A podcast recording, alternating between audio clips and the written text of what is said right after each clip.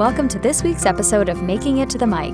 I'm your host, Stephanie Pam Roberts, and my guest today is Angelina Bruno. Angelina is an agent and co founder of the talent agency AB Squared. The other half of AB Squared is Andrea Bean, who you'll hear from later in the season. I've been working with them both for years, but it was really fun to get this one on one time to ask so many specific questions. We talk about the agent actor relationship, what she looks for when submitting auditions to the client or casting director, what her day to day looks like as an agent, and so much more. So let's listen in. Here's my conversation with Angelina Bruno. Hello, Angelina. How are you today? I'm great. I'm great. Happy to be here. I'm so happy that you're here. So, I always like to start kind of by asking the same question, which is tell us about your journey. How did you make it to where you are behind the mic as an agent? So, as an agent, I started as a performer and um, ended up kind of segueing to behind the scenes and then back in back in the early 90s when cd-roms were cutting technology um, i got involved in producing new media. And so there was a lot of voice work. So i was working on a huge textbook for ibm that had i think it was 400 hours of instruction. So we needed voices. So that's sort of what started it for me. And then I started working in the acquisitions as well. So I started getting the contract side. So I was doing sort of managing the performers and doing the contracts. And so it sort of just segued into doing a little producing, but that's sort of what I ended up being. And then um, my partner, Andrea, was working as an agent and we started talking and we were looking for something to do together and we collaborated on a few things. And so she said, we kind of talked about opening our own agency.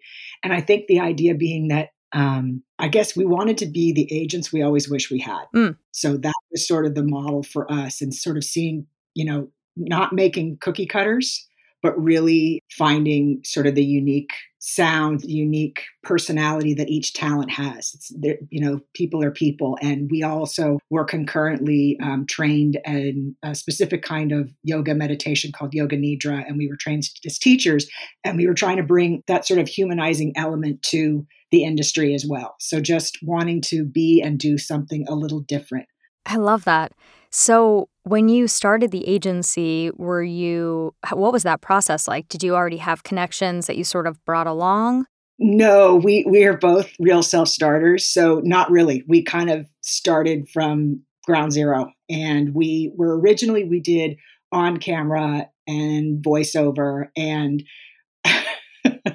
what's fair to say, um, we love voiceover actors. It's just a whole different thing. And we found we started doing meetups around the country because we had talent all across the country. And so we'd go to a city and we'd meet up. And I was so uh, enamored by the camaraderie that was there in voiceover that was not there with on camera the lack of competitiveness and how many times somebody would come to us and say hey i got you know i got a call for this spot i wasn't right but you know i know so and so's on your roster maybe forward it to her, see if it might suit her. And that happened enough times that I was sort of in shock by it. I'm like, wait, you're you have an opportunity and you're passing it along to somebody.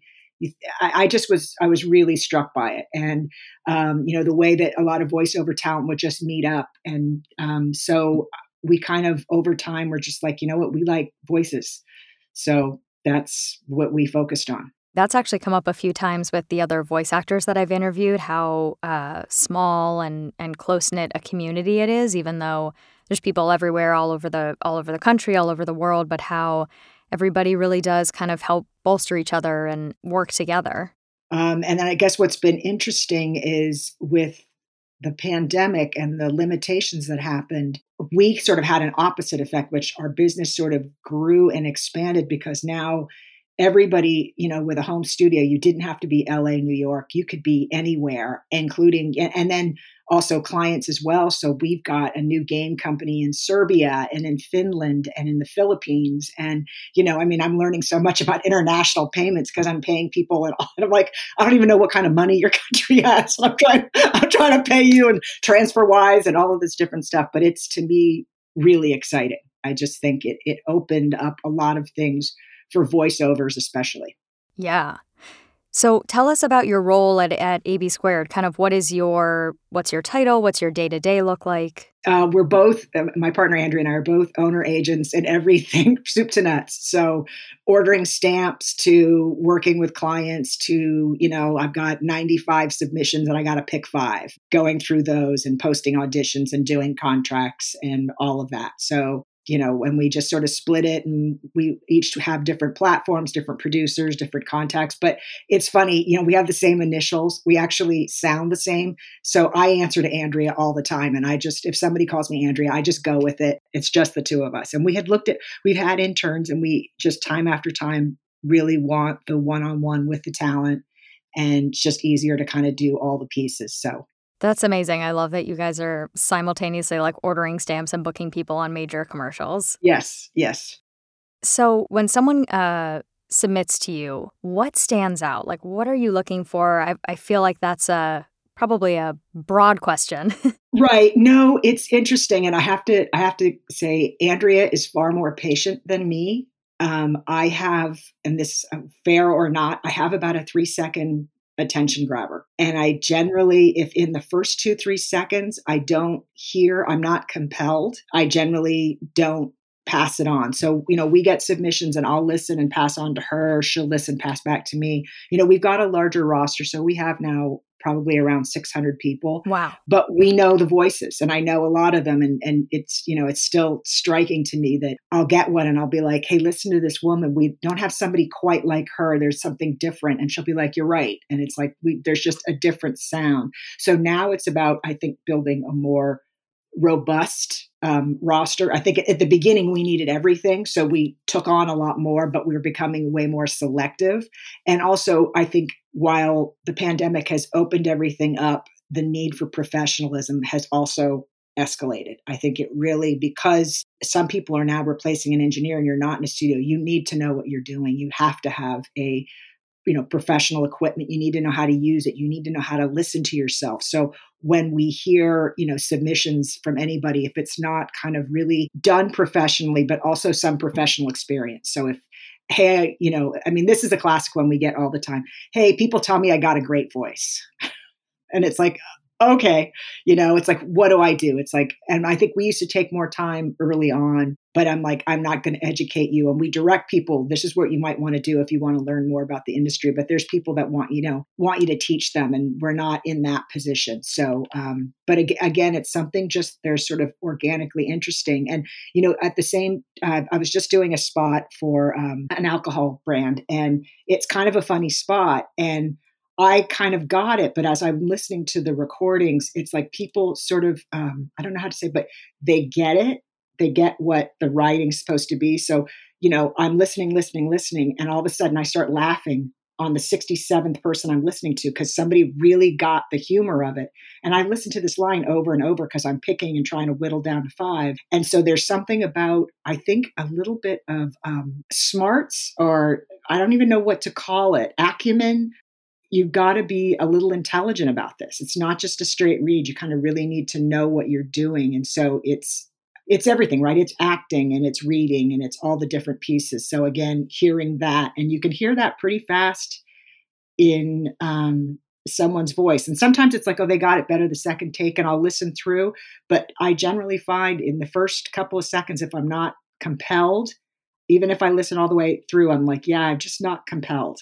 I'm engaged because they're not engaged. And maybe that is is people who really engage and are authentic, right? Because uh, I think it's about being just genuine and real. And so if you're willing to be a little bit more vulnerable, and, and I guess that then speaks to maybe opening up and being vulnerable as well. I'm I want to know more. And if I want to know more, then I'm going to listen to what you have to say, and I might care what you think about a car or an alcohol brand or a couch or whatever it is that you know the advertisers are trying to sell me because I'm curious about you because you're, you know, you're the ambassador for the brand. Right. And yeah, it is sort of that like intangible star quality, but yeah. I don't know if that's the right word. Well, I think I used to think that it was a star quality, the it thing. And now I don't, I think it's about just being genuinely you. So it's so, a lot of times people are like, well, what do I do? It's like, I want you to do nothing. Don't do anything. Just mm. be. And it's the hardest thing to just say your name and be who you are. I used to find it so challenging. And yet, you know, it's the most compelling when someone's just authentic, like no one else, because no one else sounds like you. Nobody. And so trusting that and not trying to be anything, just trying to do. So this brings me to the ever popular topic of the conversational read. So that's obviously a spec that we're seeing on, you know, 99% of of auditions. So what does that mean to you? What do you think of and what kind of stands out to you as like, yep, that's conversational? So um, it's interesting because it comes up a lot, you know, when we do conferences and we'll do like a speed dating thing where I'm listening to 25 people in an hour and a half and listening to demos and talking. So to me, we're going back to being authentic. And I think, you know, my example I always give is I ask people, do you have multiple siblings? I'm very different. I have two sisters and a brother. I am very different the way that I talk to my sister Mary than I do with my sister Patricia completely different. And so I'm like, you need that specificity, I think, with conversational tone. I mean, you have to know the person you're talking to and speak in that way. So when it's, well, I'm talking to women, it's like, no, you got how many, you know, how many good friends do you have? You talk, the way that you speak to each of them is very different. So to me, it's that that granular and getting down to that level of specificity. And I find when people do it, and when I go, I say, go back now, do it again. Now hold. You do. I mean, make this. You know, I'm now talking to my sister Patricia, and if I'm talking to her and I say it again, I hear a complete shift, and it's like now it sounds authentic. Now it's a real conversation because otherwise it's just words off a page, right? What makes a conversation real is who I'm conversing with, and it's a connection people get stuck in it's a conversational tone and read, but I'm by myself. And you've got to have that person you're talking to front and center. And even, you know, as much as putting a picture in front of you. So I'm talking to and looking at that person as you talk. Because, mm. you know, I even, my kids, when I, sh- my tone shifts, everything shifts about me. I remember hearing, I can't think of the voice actress, but she was speaking and she was saying when she goes into the booth, she wears different shoes depending on who she is. And so she's like, I'm really different in a pair of big stiletto heels than I am in my Converse high tops. And just standing in the booth, if I'm talking to you, I stand different. I feel different. The clothes I wear, all of that. So I think we don't think about those things. You know, it's just my voice, but everything speaks to that the way I am in my body. And I guess this is my one plug. I think meditation for performers is so important. I think it's the thing that gets you to be able to access sort of the authentic you and kind of what's underneath and be able to be aware. You you increase your awareness and then when i when you do that you can kind of start to self direct and self edit but i think it has to be really specific and i just i'm so amazed when people do it and it's like do it again now you have really it's the which friend and they say it to that friend i'm like oh my god that's it. And i just find myself listening and now i'm engaged yeah that's so true because right? A group of women. Are they old women? Are they young women? Are they teenagers? But once you start saying, like, hey, Angelina, I've got this product that I think you personally would love, then yeah, it's a totally different connection. Right. Because do I want you to have it because I think it'll help you? That's a different kind of way. I'm, then it's a more mothering, nurturing, caring thing. If, you know, if, if it's, um, to give you an advantage and it's to succeed somewhere so it's a more aggressive thing. It just everything changes and it's really varied. Conversational tone sounds different for every conversation right? Because think about how many conversations you have in a day and they're all a little different sounding depending on who i'm talking to. Mm-hmm. and i think it's funny so many teachers say you know pick someone that you think this copy would resonate with and then literally say out loud, hey, so and so, before you start, or oh my gosh, so and so, I've got something really cool to share, just to give you that lead in. And now that sounds like a person talking to a person. Right. And I, I guess what's fascinating to me is the resistance to it. Like people hear it over and over and over again. It's like, just do it this way. My experience is that when I do it that way, it's better. I resist it constantly. And to me, the meditation thing circles back in because if I'm doing that regularly and I'm in more of a state of awareness, I'm less resistant. And it's more of a natural inclination to, I, am aware that it's like, oh, I'm performing, or my nerves have gotten, or my fears have gotten in the way. So that's directing how I'm doing this because I'm doing it, I guess, from a place of fear, not from a place of like ease and comfort and communication and openness. And I know sometimes for me too, I try not to, but as soon as I get an agent email for an audition, I'm like in a, immediately in a heightened place as opposed to like a pay to play website or a previous client who I've worked with. Like there's something about like, ooh, my agent wants me to audition for this that like heightens it. Interesting. And then if you open it and you're like, oh my God, it's a it's the biggest job I could ever book, then all of a sudden you're like already in a weird headspace. Right, right. And I think if if some kind of daily practice that keeps you in touch with yourself, you you know, it's like, ooh, there's a lot of fear or uh, there's excitement adrenaline and it's like ooh that's happening right there. Being aware of it and sort of letting it through and then just having you know kind of the process of okay all right so let that be. So now what is this? Who am i talking to? Focus on that person. And it's uh, i think what it does too is when I focus on the other who I'm talking to, like when you think about most conversations, I'm not sitting there most of the time in conversation thinking about how I sound and how I'm coming off, right? I'm more focused on the person I'm talking to. And that makes all the difference because I get out of self. The longer I'm in self, the more trapped I get. But the more I can connect and get out of myself, that's engaging. People trapped in self are kind of boring because it's just it's you know internal and it's not. But when it when it becomes more gregarious and external, you that's how you you hook me. And I think sometimes we we as voice actors, especially alone in our booths, get in our head about. Um, I think you had mentioned it before, like the the literal tone is my tone conversational enough? Like, if I say, like, only at Starbucks, does that sound conversational? No, I better try it again, you know, and, and, but you're right, like, right in, in this particular conversation that I'm having with you, I have no idea what's going to come out of my mouth. And I don't, I'm not going to go back and second guess, like, I ended that sentence up instead of down. But for some reason in voiceover, that's, that comes in. Right. Yeah. And I, I, yeah, it's, it's funny because I I think the people that do it, it's just as they sound as natural outside the booth as inside the booth. Because mm, hmm even like in this conversation, I have never thought once about my tone. Right. I'm just talking to you and I'm curious what you're saying and I'm engaging. I'm other focused as opposed to self focused.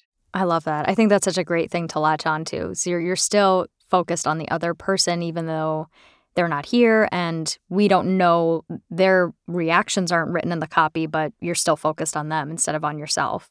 Right. I mean, and it is interesting. I can tell every time it's not, there's not a clear other.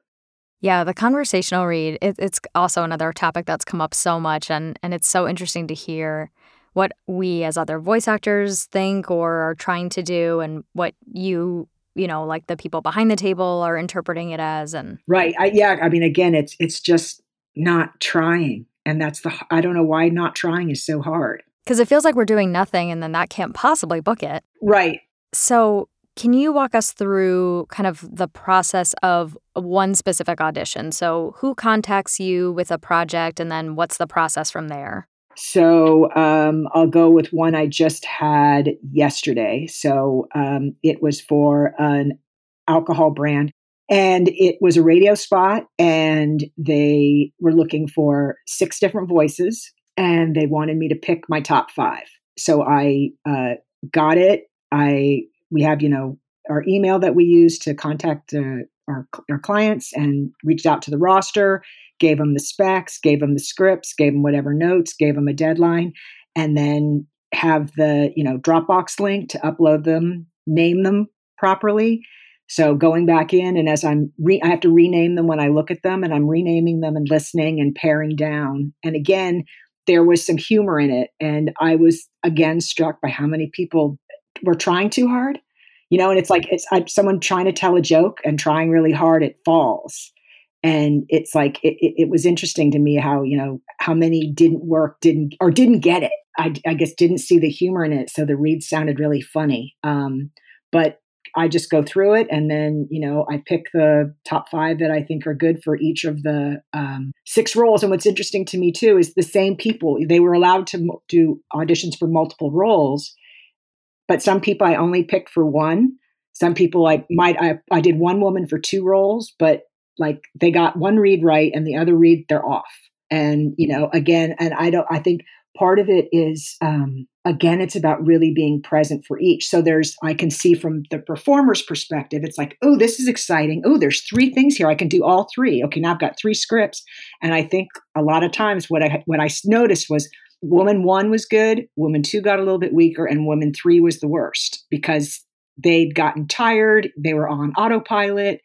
It just, they weren't as present. It was the same people. It's like, wow, you did great on that first one and you just petered out. And by the third one, it wasn't there. Um, so it takes it takes a lot of again discipline and energy to be like I gotta each time it's an authentic conversation. I mean, I don't you know at two o'clock when I talk to somebody, I'm like, yeah, I've already had six conversations today. I don't really want to engage with you that much. So I'm not really going to participate in this conversation because yeah, I had six today. You're my seventh conversation. This is, you know, it's like, no, you're in that conversation. So, um, you know, and it's, it's hard. And if you've got a lot of auditions and you're in the booth, you know, a lot in a given day, each time is a brand new conversation and i each time when i have a conversation there's something i'm really trying to communicate or somebody's really trying to communicate to me. And having that freshness and that presence every single time i go in the booth to record. Do you listen to the entirety of the submission? No. And andrea's a little better uh, unless i hear two reads and if i'm really not the, the first one doesn't grab me i will sometimes listen through. But my feeling is that if i'm already bored four seconds into it the agents who are listening, you know, if you're only taking five from me, the casting director's got 300 they're listening to. And I know when I do it, I eh, if you've already lost me three seconds into it, you're not going to get me later. So, you know, really being fresh at the beginning and being able to grab me. Because again, you know, a radio spot, 30 seconds. I mean, I'm in my car and you're going to make me stop and listen. That's the idea of this you've got to be really present right at the start. Right, like a strong choice right from the beginning so we have that point of view. Yeah, so again, really kind of committed, really present for what what you're communicating. So I'm sure it changes depending on, but like for a radio commercial that you've sent out, how many submissions do you receive from your roster typically? So for the alcohol brand that just went in yesterday, I had between 60 to 90 for each of the three roles. Gotcha. So for uh, for these the six roles so then you know winnowing that down. And then again you know depending on the specs like uh, one came in a couple of days ago for a very posh british accent. So that limits it down. And now that one maybe it's i get half a dozen right um, but even like i'm struck at the, the people that continually it's like I want authentic British accents. And I'm really specific on accents. You know, I used to work with them a lot, how bad they are. And that somebody doesn't know it's awful or they're switching. And it's like, wait, you're switching regions of Britain. And now I, it sounds Southern. And I'm just, I, I'm in shock. And, and, or we had, um, we've been doing a lot of Harry Potter sound alikes. So you get a lot of sound alikes. And we're seeing more of that. We had a radio spot and people had to sound like different artists. And it's like, really you listen to that and you think you sound like that person and it's obvious to me like with the harry potters it's like you haven't listened at all you don't even know who this character is and you're sending this in and you're like nowhere near i'm a harry potter nut so i i love it because when somebody gets it i'm like oh my god it sounds just like them and it's like really great and then the other ones i'm like what? Yeah the sound alikes are really tricky. Yes. But fun. Yes but fun. And when it's right it's really great and when it's off it's really bad. I can tell sometimes when like somebody's recorded something and it's like that's good enough. Mm. And I guess I want to say don't spend good enough. Good enough is not going to get the job and it's just going to be frustrating and I will say the people that do that enough times, if I'm paring down, if I'm making a choice, I'm not going to pick that person because I don't trust I guess their judgment. So there's another piece of your judgment is important mm. and knowing hey this is not out this is outside my range or i have you know i have there's one and she submits for everything and she can't accept she's in her 40s i'm like you're not a 20 something and it's really clear you're not but you keep submitting and we keep saying hey try to you know you can kind of explore and try to expand your range a little bit but not by two decades. You just don't sound like a 20 something yeah i think that's um which brings me to another question. So for your roster you send everything to everyone right I said, no, we have um, sort of mini lists. So by union, by accents, by language, by um, some regional things. So we have sort of smaller mini lists within the master list. So no, everybody doesn't get everything. But again, I don't have men, you know, 30s to 50s as a sub list because I, again, I'm trusting you to know what you can do and what your capacity and your range is because I know some of my 20 year olds can go up and sound like they're 30, and some of the 50s, you know, or 60s, they're not quite there. They're in the range. So I I never like to tell talent what they can do, but I it, I have an expectation that you know what you can do. And that's really interesting too, because uh, I know some agents are super specific. Like they are going to send me the thing that they think that I'm going to book, whether or not I agree or not, or whether or not I wish that they would send me more stuff. They, you know, put it very specifically. So I, I do love that you're a little more open minded to to letting the talent kind of pick, but it is a double edged sword because I do feel like sometimes I get them and I'm like, can I do that? I don't know if I have that. Right. And I guess that's that's where I'm trust I mean it, it it's uh you know it's a symbiotic relationship right? I'm putting it out there and i'm saying okay here's a big buffet take what you want but you know make some good choices and don't fill up on you know my dad used to always be like don't need take all the cheese and crackers. There's all this really expensive stuff you know go for the expensive stuff. It's like but i like the cheeses so you know that's okay for me. But it's like know what to pick and pick choose wisely. Because I, I mean, there's nothing better than being surprised. And I, I, there are a number of times where I'll get something and I'm like, Andrea, oh my God, her accent's amazing. I've never heard her do one, or I didn't realize that. So, and I don't know because, you know, as artists, I think you're always growing and changing. So maybe there's something I didn't know you were doing, but you've been working on a while and you feel like you've got it now. And so I like hearing that. So yeah, we almost never are really micromanage the talent. Do you send wildcards to the casting agents or do you really try to kind of give them exactly what they've asked for? I try to give them exactly what they've asked for because I don't want to waste their time. So the same way I don't like to get a bunch of things I don't want, but I will once in a while it's like that what they've asked for is that to me kind of a typical authentic you know, uh, uh, the COVID ads are the perfect thing. So, right, there was this tone that all the COVID ads started getting, right? Huge boon to the industry because everybody was doing a voiceover over their existing advertising about COVID and how they're kind of taking care of us. But it was like, oh my God, if I have to hear that tone. So, if somebody gave me something different, mm-hmm. sometimes just threw it in because I'm like, eh, there's got to be another way to read this, or just to wake them up out of their stupor about them all sounding so genuine and so caring and so concerned with my well-being it's like oh my god could somebody take me for granted you know too much concern and compassion i just want less um, so yeah so with that i there was a couple i very consciously was like you know what this person didn't do any of that i'm going to just throw it in and see um, because again it's like whatever engages me whatever. I mean, I'm sitting and listening over and over and over. And if what is there about the 48th read that I go, huh, same thing, but there's something in the read. And so, and it, uh, that undefinable thing, I don't know what it is, but I'm engaged. Yeah. I had an interesting thought when you were talking about the Harry Potter sound alikes and stuff that your agency works on so many different genres and um, different types of auditions. So, what is that like on your end to kind of have to put on like your video game brain and then your, you know, conversational commercial brain? I guess because, right, in life, I engage with multiple kinds of things in a given day. So, that's just that conversation that I'm having. That's that person I'm talking to. So I, I find it interesting. I think if we were always doing, um, you know, the same thing, it would get boring. I mean, my personal, I love the video games. I got uh, all boys. And so I've heard more video games. And I love when I go and I go, Hey, have you heard this company? And they're like, Oh my God, yeah. Are you working on that? And I'm like, Yeah. And they get all excited.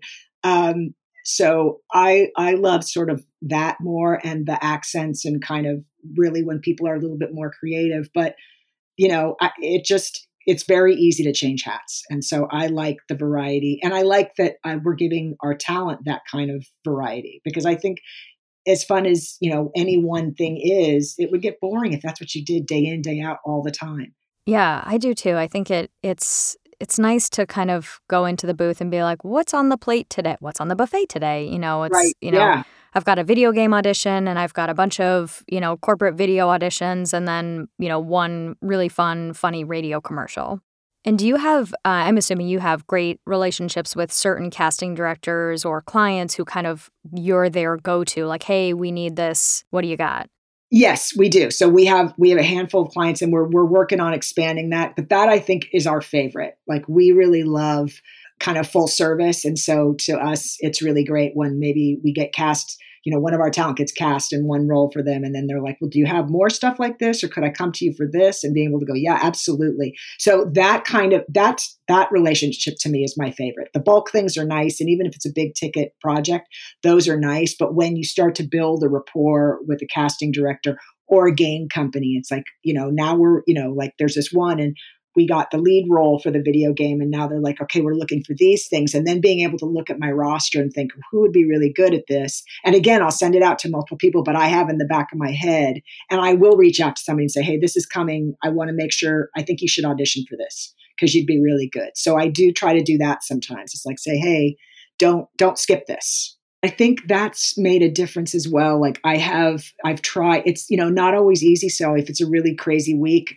it's harder because the time isn't there. But if somebody's in my top five, getting back to them and saying, hey, you know, just so you know, you were in my top five, that was great. Or that was a really nice read. Or thank you for making me laugh an hour into this thing. And it, I find it makes such a difference for the talent because I get so many times you're doing this all and there's no response, you know? There's dead air in a booth and it's hard to I'm asking you to engage, but you really, there's no one to engage with. And you just keep putting out all this stuff and not getting a lot of feedback. So I'm trying to be mindful, you know, to at least a couple, you know, regularly try to reach back out and give feedback and to validate because we all want to be validated. Yeah, and especially in the COVID times, it has been wonder a wonderful boom, but at the same time, it's been in some ways so much less um, interactive with people because we're churning out so much stuff and there's so much to be done and then all of a sudden I I realize like I've gone the whole day without talking to another person. when you do get submissions on your roster, do you have especially nowadays are you requiring like a specific set of uh, home studio specs and things? No, we don't do any specs because they're so broad, but it's just a professional level home studio. And if someone does, it again, it's like when someone comes back and goes, "Well, what do you? What does that mean?" It's like you know what it means, and you need to know the equipment you have because there's so much. There's so many mics. There's so many filters. There's so many different ways to do it. Um, and again, I think the big piece for us is professional experience. So whereas before we were willing to take sort of newbies, we do a lot less of that. And I want to hear a professional job because the other piece, I guess this is the pet, another pet peeve is these slick demos. Mm. And I know Andrew's thing is always, she's like, I'm not sure they can reproduce this on their own. That's so interesting. With an engineer, they were able to sound like that, but I don't think. And so a lot of times she'll be like, Yeah, I got duped. I thought I, I, I talked to them, I'd listened to their work, I thought, but they can't, they can't re- reproduce on their own without, you know, an, either an engineer or an editor or somebody directing them. They can't do it on their own.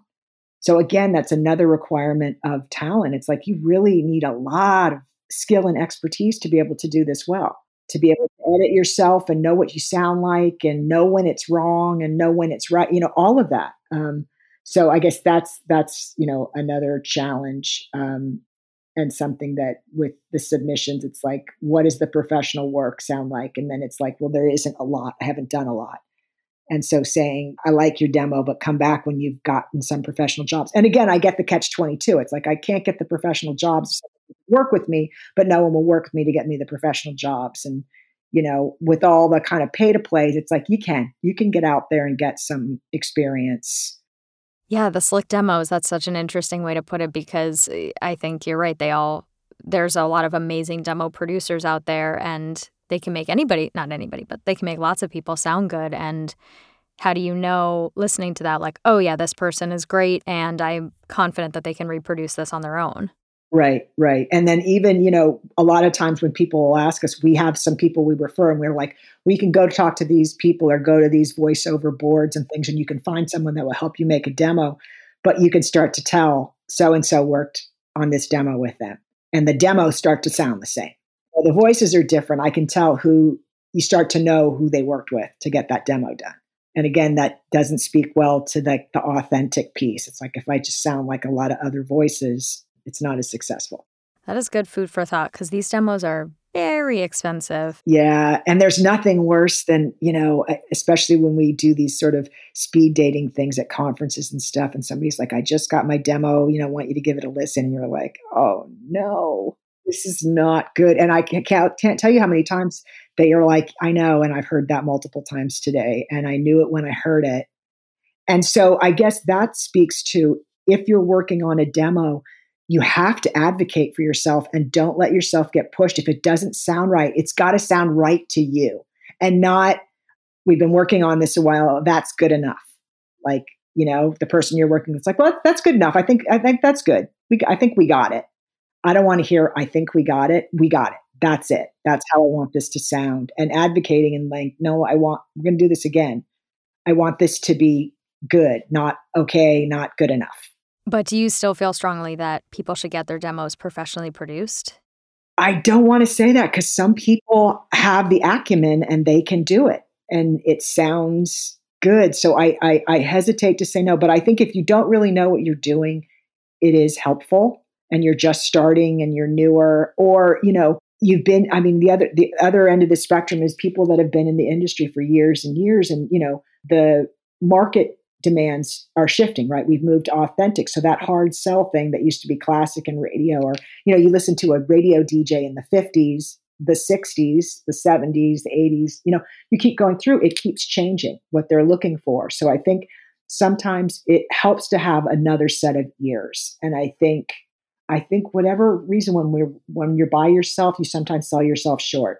And you need it's helpful to have someone else. But again, you know, maybe collaborating with somebody as opposed to hiring somebody and somebody whose demos you like and skills you like, working with them. And again, now with you know the technology lending itself and being able to sort of dial into a lot of things that that's another option Right. Yeah, man. So many things in this business really should feel like a collaboration, including a relationship with your agent. And a lot of times, I think we as voice actors get so intimidated or we feel like we aren't able to say something, you know, to the demo producer, the agent, or whoever that we feel like is kind of higher up the ladder. Right, right we were working on an animation thing and we had a young Asian actor and they sent, you know, a lot of times when we start moving along, they'll get the drawings, they'll get character more character fleshing out, they'll start to get sample scripts and we're sort of forwarding them. And the talent came back to me and he was like, Hey, I hate to say this because I'm really excited about doing this. He said, but my skin is yellow, my character. I'm not yellow. And I was, I looked at it and I was like, you're right. And so then I'm like, this is somebody new.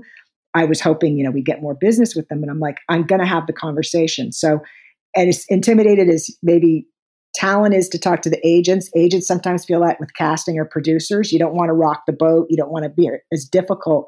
It ended up being a phenomenal experience. And I reached out to the producer and I said, hey, he's totally flexible, but he just pointed it out. And I, you know, I have adopted kids who are Asian, and I was like, I had them look at them and they were like, oh, I get it. And I'm like, is it offensive? And one was like, no. And the other one was like, mm, it's borderline. And I'm like, okay. And so he said, the producer ended up saying, thank you so much. We had an amazing conversation with the artists in talking about as we try to show diversity you know these skin tones that we're using we really need to look at. And so they they down they downplayed it and they shifted the coloring and changed it. And it ended up being this wonderful conversation and experience that if you know talent hadn't been willing to speak up if i hadn't been willing to speak up. And i guess I, I think again it's like fear comes up so many times. It's like just put my fear aside and just feel the fear and do it anyway. Yeah you know you're not going to lose something big and if you did you weren't supposed to have it and that person was going to find fault with something else. I think whenever again you're being authentic or kind of just speaking your truth it's it's impossible to kind of just disregard it. And if you do then you're not that you know you were going to find another problem with things. So um i guess you know we're, we're people too and uh, but i understand you know because i feel the same way. It's like I don't want to upset this person because I don't want to, you know, lose something. And my experience has been I've never lost when I've been really direct or I've raised a concern that's an authentic, genuine concern for me or for my talent. It's never gone bad. Hmm. That's such a good reminder. And a reminder, too, that it's okay. And I think, especially nowadays, like that diversity conversation is so important. Yes. I, I love that he felt comfortable to speak up to you. And, and I think that's a credit to you for for him feeling like he could. And and saying, I don't want to lose the job, but would you take a look at this. And they were like, oh my gosh, thank you so much. Yes, absolutely. And we're, we're we really appreciate it. And everybody grew. And, you know, was it Tyler Perry at the Oscars? He was talking about meeting in the middle. And that's where the conversations happen. And either extreme, not so successful, but if you can find some place in the middle to meet, and there's less fear in the middle. It's the middle of the herd. And so maybe it's a little less scary to kind of reach to the person that's next to you in the middle. But if I can find something there, then, you know, it becomes a little easier. Well, before we wrap up, I would love to know what's your favorite piece of advice to give to someone who's just starting out in the business? Trust yourself. And it's the hardest thing to do. Um, in everything, in, in in somebody giving you a read of something, if it really doesn't feel right, speaking up. If something really doesn't sound right to you, don't send it in because I think your gut, our guts are on every time. And you know when you're being genuine. And right now, genuine, authentic is what is the market wants. So I think that's a really great thing. Trust yourself because you're right. Thank you so much for being here. This was such an insightful conversation and and I always love hearing things, you know, kind of like from the horse's mouth. Cause again, like voice talents were like, oh, my agent, I think my agent, like, well, let's actually talk to the agents and see. Right. Yeah. And ask the question. It's like, I mean, I'm not, we're not so busy that we don't have time for an email. And it's like, I, I mean, a lot of times too, I guess I always feel like you've been stressing about this. You should have just asked me. And I would have just quickly answered you or you know uh, watching making assumptions thinking that something means something or something happened because of something deeper and it, it's not. It's just for whatever reason you know something didn't happen and it's not personal and you didn't do something wrong. But uh, we're always like just ask the question. Don't sit and spin about it because there's it's a waste of time. I think that's good life advice in general. Right